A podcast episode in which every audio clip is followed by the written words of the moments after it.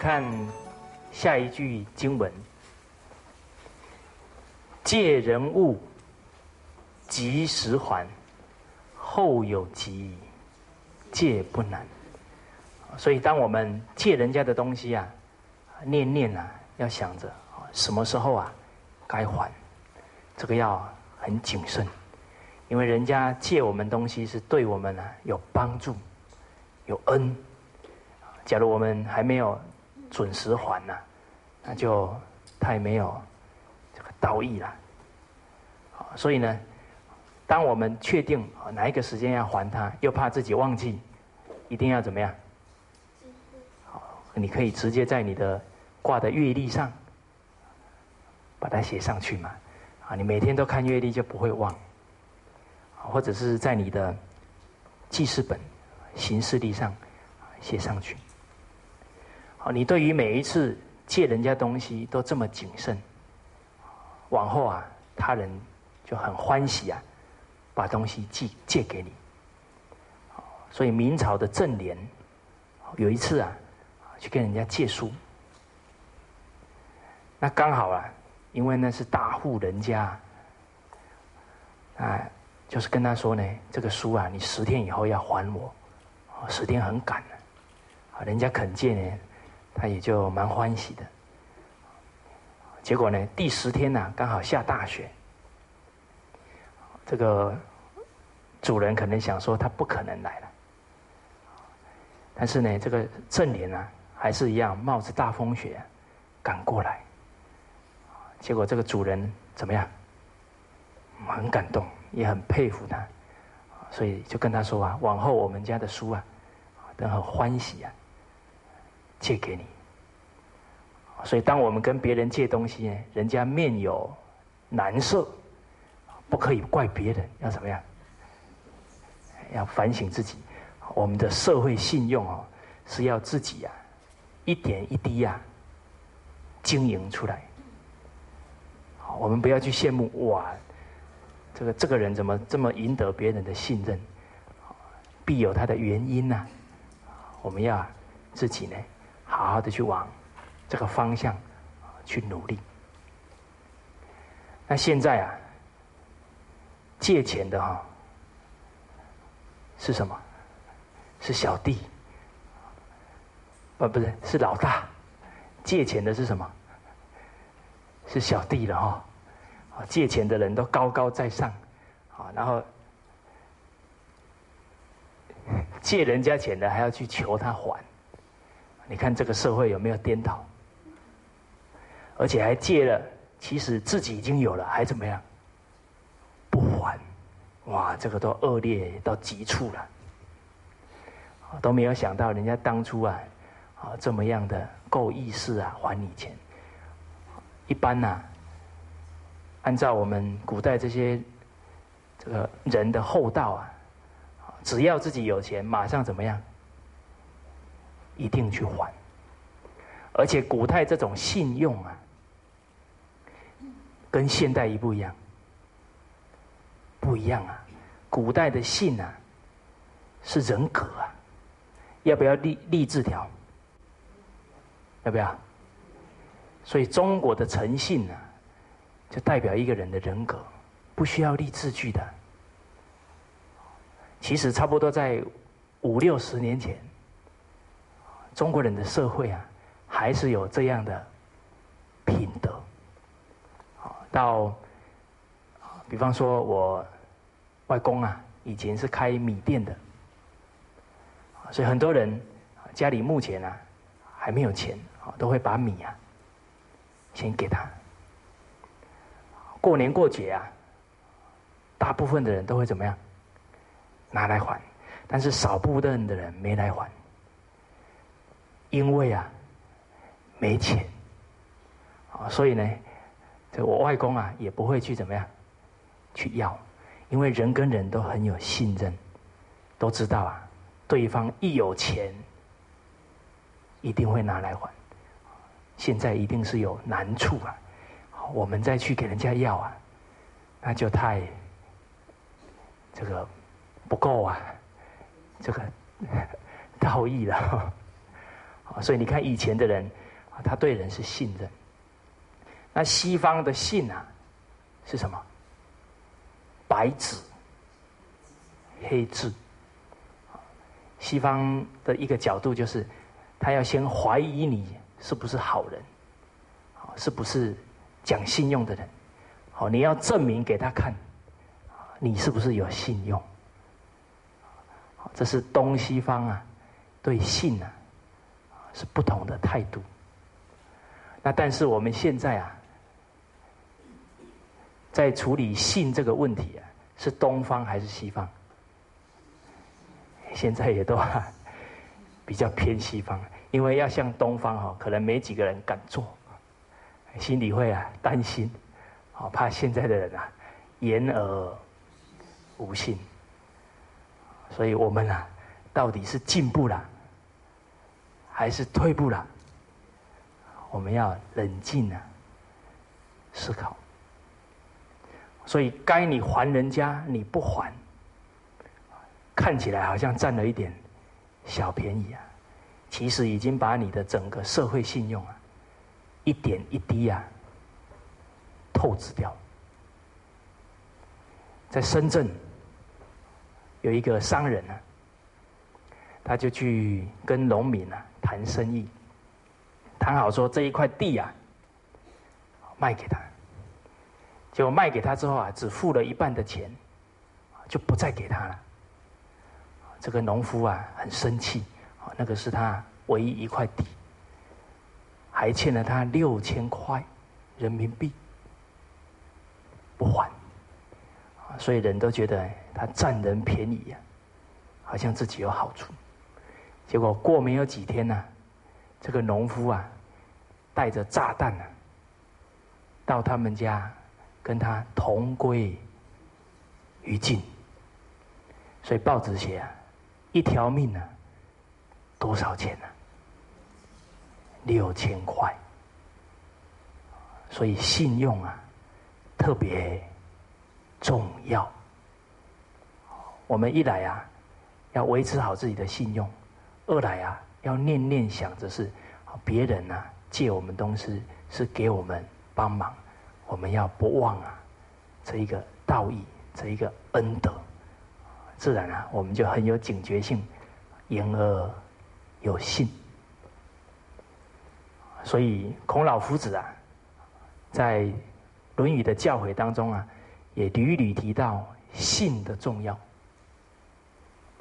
所以我们下一个单元就讲到了信。在《论语》里讲到，人无信啊。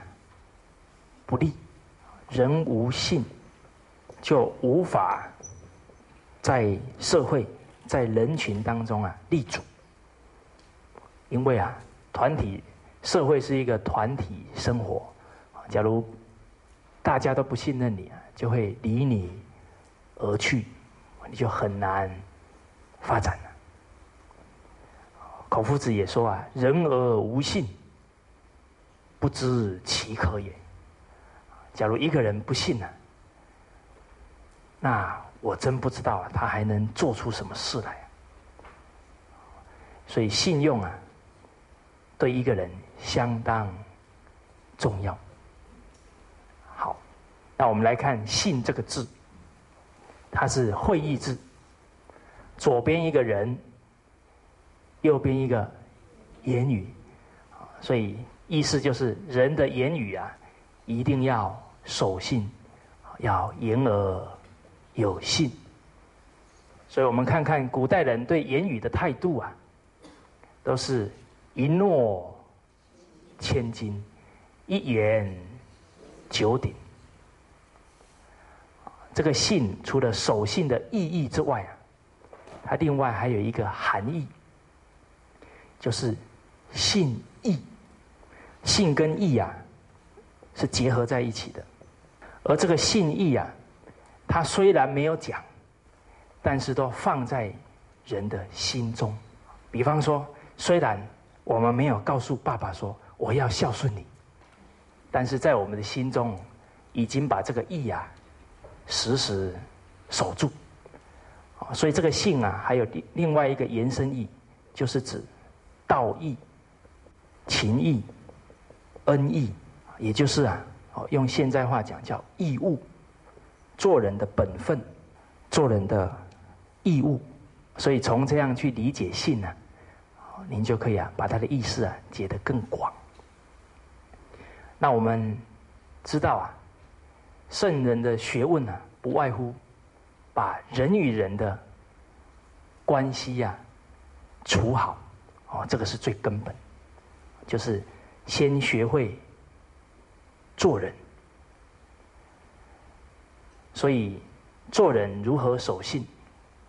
做人啊，不外乎五个关系：伦常大道。好，哪五伦？又要考试的，你们要回过神来，开始作答。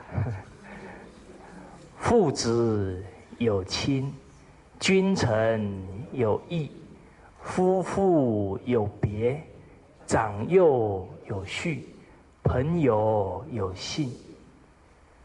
你看这五个端关系，有没有皇帝呢？看到臣子说：“你要效忠我。”有没有讲啊？不用讲。因为啊，那是一个人的义务、本分，做人的一个态度，不需要讲就会啊守这个承诺。那我们来看父子关系，好，当然先要言而有信，你才能把家庭、把孩子啊带好，孩子才会啊信服你。假如呢，爸爸说一套。做一套，儿子会不会尊敬你？那不可能。你假如这样带下去呀，保证这个孩子以后一定会逆反，因为他的不满、不服啊，在那里积累，总有一天呐，会火山爆发。所以对孩子必然要言而有信。在周朝就有一个故事，叫曾子杀彘，杀猪啊。这个故事就是说，曾子的太太啊，刚好要出去买菜，这个小孩啊就说：“妈，我要跟你去。”他的母亲就说：“哎呦，你别吵了，你假如乖乖的，好，我回来呢，杀猪肉给你吃。”敷衍敷衍一下小孩，啊，结果刚好被贞子听到了，结果他太太回来就看到贞子在干嘛，磨刀子，啊，他太太吓得半死，跑过来，我跟孩子开玩笑，你还当真啊？贞子马上跟他太太说，假如你对孩子有一句啊不守信啊，那你这一辈子要教。再让他相信你啊，都很困难。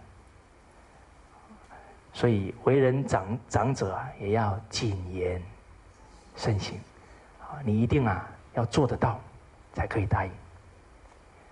而且啊，不只是你做得到才可以答应，还要考虑答应以后啊，是不是对孩子有帮助？哦，你不要说我经济这么宽裕没关系，要什么给什么。要看他有没有真正啊需要，所以《弟子规》说：“是非已啊，勿轻诺；苟轻诺啊，进退错。”，所以家长也要考虑言语的谨慎度。那父子之间，除了言而有信啊，就是呢，一定要父慈子。慈爱子女，子一定要孝父。所以我们常常也听一些朋友会讲，说孩子生了就应该啊尽心尽力啊把他教好，这是做人的什么本分我都很喜欢听到这样的话，听起来都会特别啊，这个血液循环很好。因为有浩然是吧？正气，所以当一个人真有道义的时候，你就会觉得跟他聊起天来特别舒服。那古代的孝子确确实实啊，念念不忘啊父母的恩德，父母的恩义。在宋朝有一个读书人啊，叫朱寿昌。朱寿昌，他七岁的时候，因为母亲被这个他母亲啊不是父亲的原配，那父亲的原配啊又很嫉妒他母亲，所以硬是啊把他母亲呢逼出去改嫁了，所以他七岁就怎么样，上就是跟母亲啊分离了。你看，七岁的孩子啊，面临人生这么大的什么的一个悲剧啊，一个考验。但是呢，这个孩子念念啊，只想着呢，往后一定要把母亲呐找回来。所以我们看到呢，一个七岁的孩子对父母是如此的态度啊，我们看的都非常啊感动。你说七岁懂什么？非也啊！只要你从小教他这些做人道理啊，七岁的孩子可以让我们呢打从心底的佩服啊。后来他在几十年当中啊，一直打听啊，都没有下落。那他的整个事业啊，也发展的很好，在宋神宗时候也当了官。后来啊，他五十七岁，已经五十年了，他就下定决心，他对他的亲人说：“我要出去找我母亲。假如啊我没有找到，我从此啊不回来了，就一定要找到，破釜啊沉舟。诸位朋友，找得到吗？”精诚所至啊，金石为开。好，一般人又开始想了：哇，大海捞针。其实父子母子啊，连心。所以他啊找到偏远的陕西一带，到了一个地方啊，叫同州。刚好就下了雨，之后都有感应哦，就停在那里啊。后来啊，就有因缘呢，探听到。他的母亲，所以天地非无情啊，要靠我们的心啊去感。诸位朋友，我们到温州去讲课啊，他们已经啊好几个月没有下雨了，结果我们去的那一天呢，雨就下来了。我们上秦皇岛，也好几个月啊，没下雨。结果去的当天晚上啊，下了今年啊第一场雪。所以确确实实啊，整个大自然环境啊，跟人心呐是一体呀。人心善，国泰民安呐；人心恶啊。灾害连连，所以我们现在要扭转社会的状况啊，不要去抱怨呐，要从什么？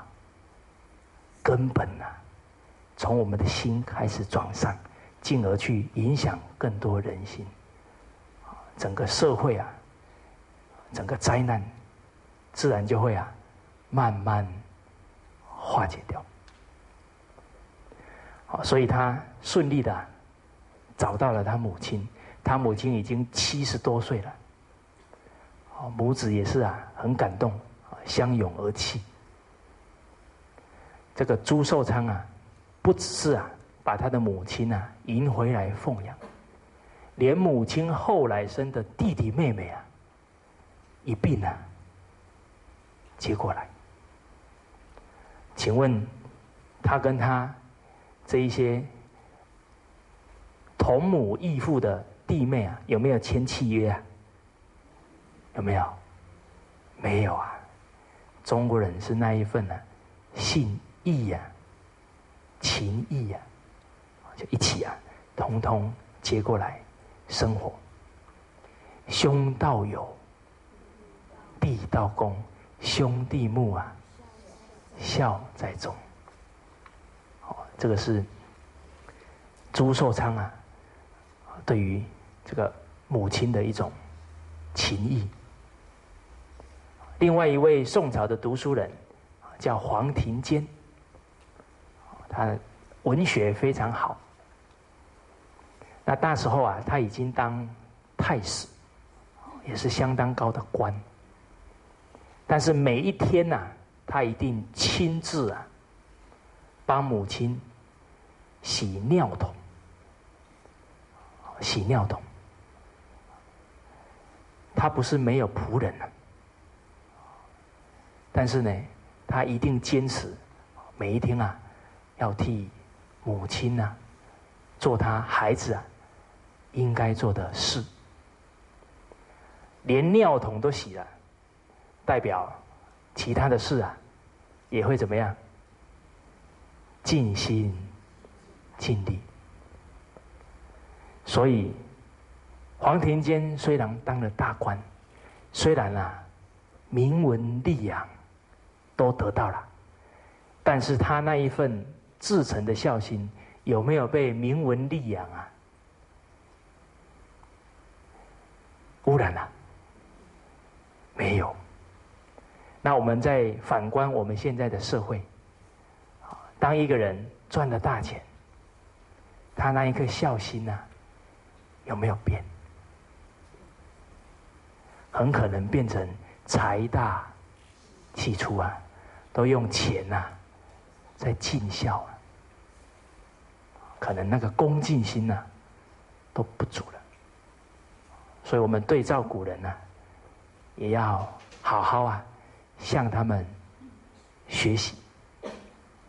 好，这是父子关系当中啊，言语有信，还有要有信义，好要敬本分。那古代还有一个关系啊，也对一个人一生有很大的影响。虽然他没有在这五轮之内。哪一轮啊？师生这一轮，其实师生有没有在五轮之内啊？有没有？在哪一轮？在哪一轮？答案不一样。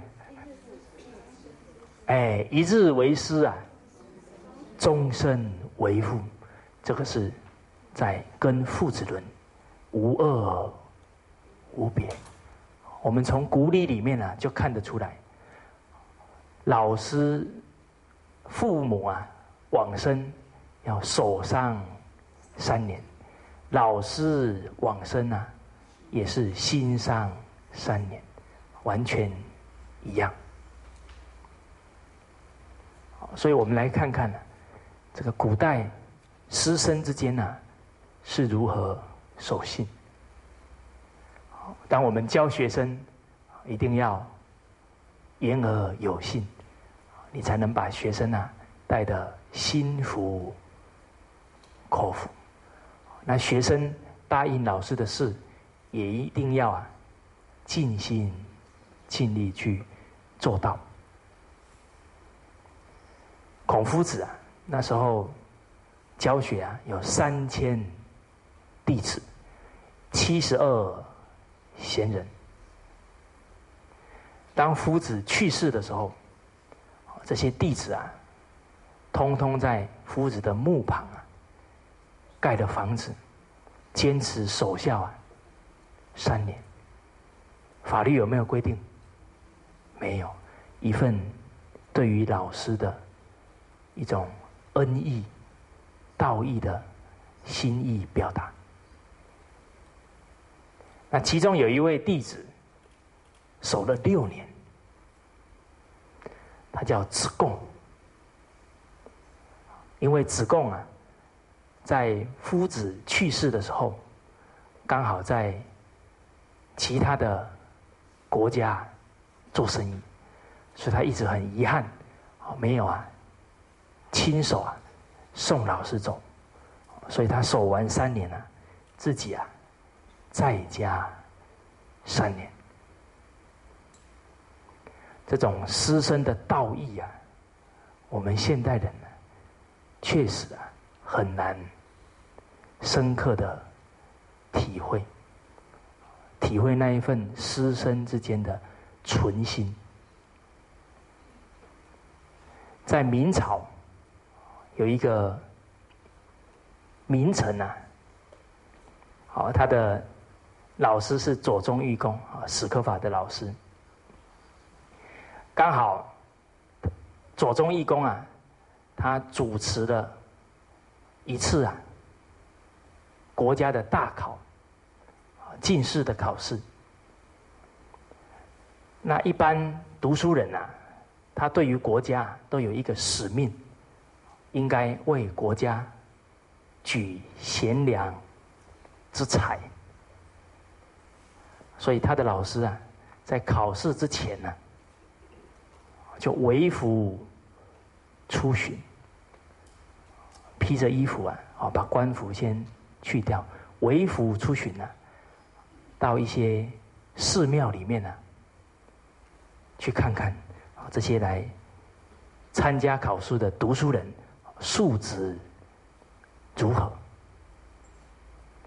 那他为什么呢？不到酒店去看，要到寺庙里面去啊？因为古代的读书人都是很刻苦，哦，都是十年寒窗啊，无人问，一举成名天下知。所以那些有钱住酒楼的哈，可能都怎么样？考不上。所以他的老师啊，就到一些名山宝刹去巡视一下。刚好呢。走进了史可法的房间，史可法那时候已经刚好写完一篇文章啊，睡着了。他的老师一看，他这一篇文章啊，写的一气呵成，在文中啊流露出为国为民的气节，所以老师看了之后很感动啊，马上把身上的大衣啊。披在学生身上，哦，披在这史可法身上。后来正式考试，他的老师啊，在看考卷的时候，突然呢，看到一份考卷，精神振奋，马上把他面数第一。这样有没有作弊？古代啊，也不知道这篇文章是谁的，但是他老师为什么一看？就这么确定是史可法？为什么？言语跟文章啊，是一个人的心声呐，所以老师马上感觉到就是他，给他面数第一状元。因为考上的学子啊，都要拜主考官为师，所以史可法。就择了良辰吉日啊，到了左宗义公的家里，给他行拜师礼。当史可法到家里来啊，他的老师就对师母说：“他说往后啊，继承我人生的志业啊，不是我的孩子，而是这一位啊学生。其实啊。”古代啊，真正读圣贤书的人，他不怕自己没有子嗣啊，更怕什么？没有为国家举到贤才，没有把圣贤学问啊传承下去。为什么我有这么深的感受？因为啊，杨老师跟卢叔叔啊，跟我非亲。非故啊，可是对我是疼爱有加，把他们人生的经验呢，全盘托出啊，只怕我吞不下去啊。所以从他们这一份心啊，我就深刻感觉到，古代读圣贤书的人，确实啊，念念啊，在人民，念念啊，在沉船圣贤智慧。所以后来，他跟老师啊，就同朝为官。很不幸啊，明朝末年啊，宦官当政，所以他的老师啊被陷害，到被关在监狱里。那当学生的非常紧张，就想方设法要到监狱啊去看望老师。那他的老师因为啊关到监狱啊受了刑罚，都很残忍啊，拿着烧红的铁片呐，往眼上眼睛呐，哦就是很残酷，哦连呐膝盖以下都被啊切掉了，所以史可法很非常着急啊，就求这个监狱里面的事主啊，让他能见。老师一面，啊，他这一份真心啊，也感动了监狱里面的事主。事主就跟他说：“你呀，伪装成到监狱里面啊，捡破烂的，捡垃圾的，啊，要全身穿的脏兮兮的，这样才呀能够混进去。”所以那一天呢，史可法就这样缓缓的到监狱去探望他的老师。当他看到老师已经成了这个模样啊，不禁啊，痛哭啊，失声，就扑过去啊，抱着老师的脚。他的老师啊，眼睛已经怎么样？张不开。突然听到史可法的声音，马上啊，用他的双手啊，把他的眼睛啊，撑开来。用啊，双眼呢，直视史可法。他说啊，你是什么身份？你是国家的栋梁，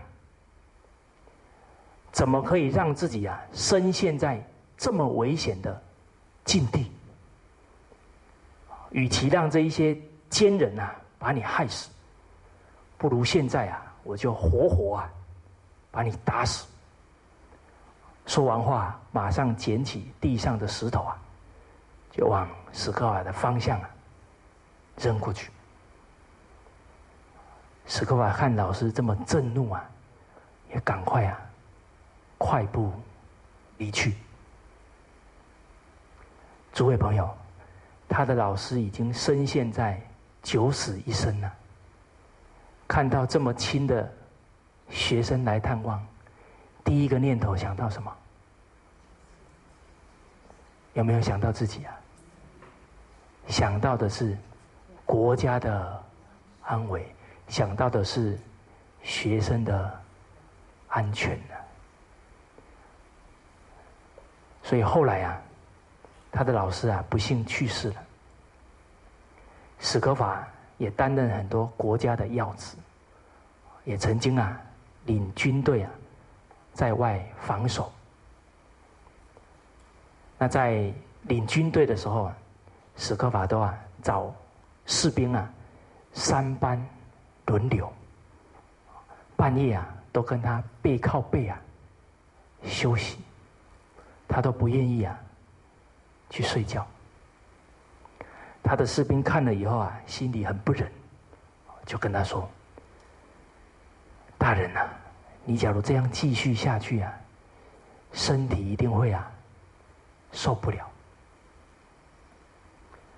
史可法就回答士兵：“他说，假如我去睡觉，刚好这个时候敌兵来犯了，国家受到损害呀，那我是对不起国家，更对不起啊我的老师。所以史可法确确实实是念念啊，不忘啊老师的教诲。所以古代的师生呢，如何回报自己的老师啊？依教啊，奉行，真正啊，把圣贤学问呢演出来。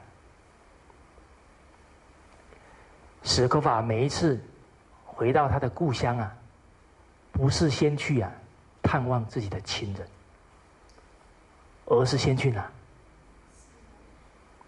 先去啊探望师母。所以史可法把他的老师啊，所有的亲人啊，都尽心尽力的照顾。这个就是师生的情谊，师生的。道义，这个是不需要言语的交代的。这个是我们从古代可以看到师生之间的信义。那五伦当中还有第二轮，君臣有义，所以为君者。所谓“君无戏言”，讲话一定要算话。那臣子答应君王的事啊，一定也要啊尽心尽力做到。假如对君王言而无信呢，那会怎么样？哦，那可能就要掉脑袋了，因为啊，犯了欺君。之罪，除了在言语当中的信用之外，君臣关系啊，换作我们现在的名词啊，叫领导人与被领导人的关系，都是有那一份呐义务、道义、情义在里面。我们看看古代的尧帝，他是怎么？对待他的臣民，尧帝有一天呐，走在路上，刚好遇到他的两个人民啊，因为偷东西啊被抓起来，正要去服刑的路上，结果尧帝啊看了非常恐慌，马上啊就跑过去，他说：“你们两个是犯了什么罪？怎么会被抓起来？”两位人民就说：“因为啊，久旱不雨啊，我们实在啊没有东西吃的，也没有东西呀给家人吃，所以不得已啊偷了人家的食物。”尧帝听完了，很惭愧，他就对着士兵说：“你把他们两个放了，把我抓起来。”士兵呢很诧异，怎么可以把君王抓起来？尧帝接着就说：“因为啊，我没有德行，所以才会感得啊久旱呐不雨。这是我第一个过失。第二个过失啊，是我没有啊把我的人民教好。”所以我犯了这两个大罪，应该关的是我。当尧帝啊讲完这一番话，当场啊天空啊就开始啊飘来乌云了。过不久啊，久旱就逢甘霖。所以，当一个人是至诚的。爱护人民，由他这一念心呐，一定可以让他全国的人民呐，都受到感动，都啊向他效法。当全国人民都是这样的存心呐，整个灾难一定会怎么样？转掉。所以袁了凡先生，当时候他在宝坻县呐。任县长，也是啊久旱不雨，他也是亲自己斋戒沐浴啊，去求雨。果不其然呢，练完这些祈文以后啊，很快的雨就啊降下来了。所以诸位朋友，不要小看我们这一颗啊真诚之心。精诚所至啊，金石为开。所以，为什么这些古圣先王可以留名青史，可以垂范后世，都来自于啊，他这一份对人民的道义。在夏朝，夏朝的第一位领导者。是谁呀？大舜啊，不是 大禹。我们一定知道大禹治水，也可能知道他三过家门而不入。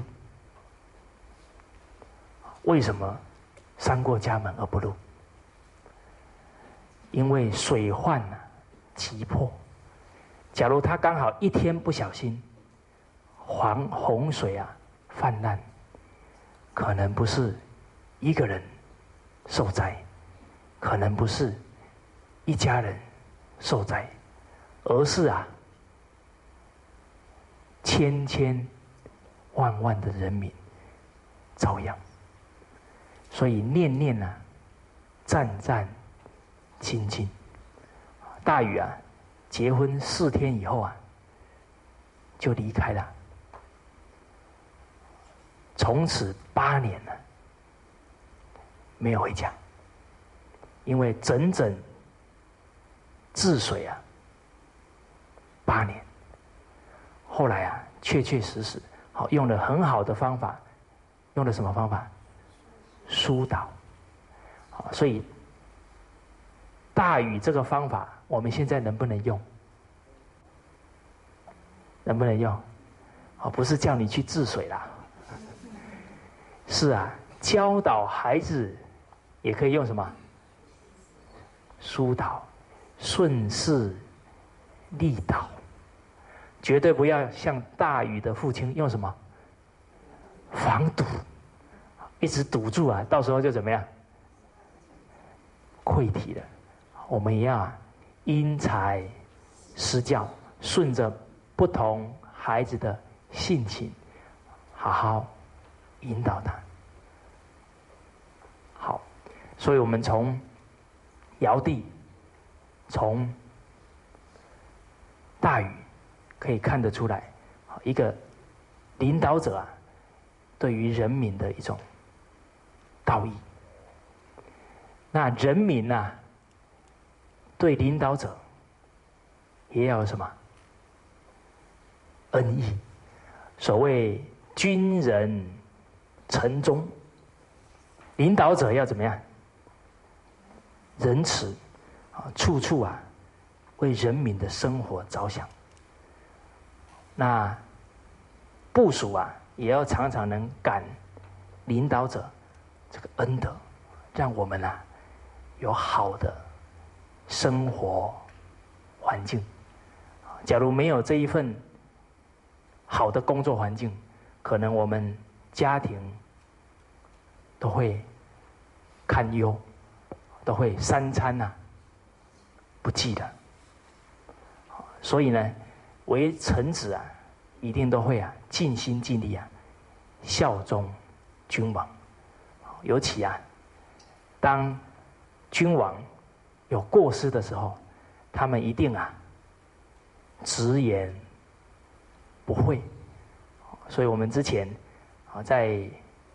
孝的这一段经文，就有详细讲解：亲有过，见始根；怡无色，柔无声；见不入，悦复见；豪气水，踏无怨。里面有举的魏征，举的丙菊，啊，这一些忠臣的势力。那我们现在来看一看，现在的你说国家，我们也可以把它看作是企业王国。经营一个企业啊，也好像经营一个小国一样。所以领导者啊，第一个念头啊，是要为员工谋福利啊，绝对不能是什么，只为自己的荷包啊。当你只为荷包而不尊重、而不照顾员工啊，铁定啊留不住人，铁定留不住人。所以。孟夫子啊，对于这个君臣关系有一段呢很重要的教诲，里面提到：君之视臣如手足，则臣事君如父心；君之视臣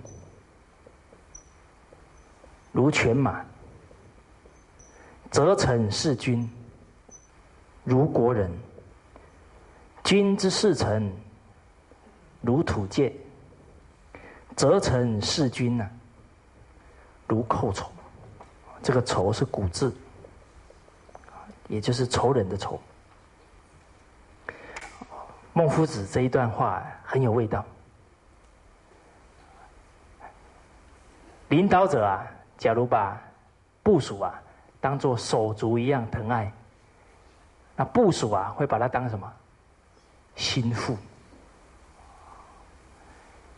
君之视臣如犬马，犬马拿来做什么？来使用而已。啊，反正我就使用你，然后付你钱。啊，只是啊，把员工当工具而已。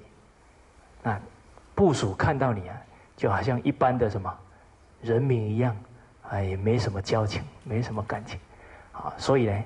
他只要啊，帮你多做一分钟，铁定要跟你要什么加班费，啊，一分一毫啊，绝对不会 为你再多做。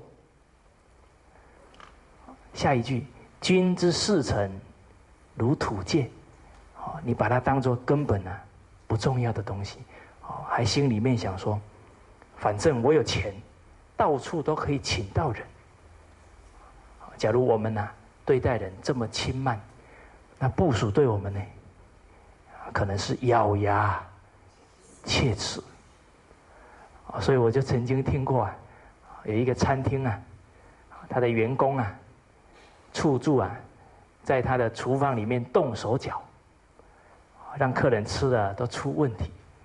后来他的餐厅啊，也怎么样，开不下去。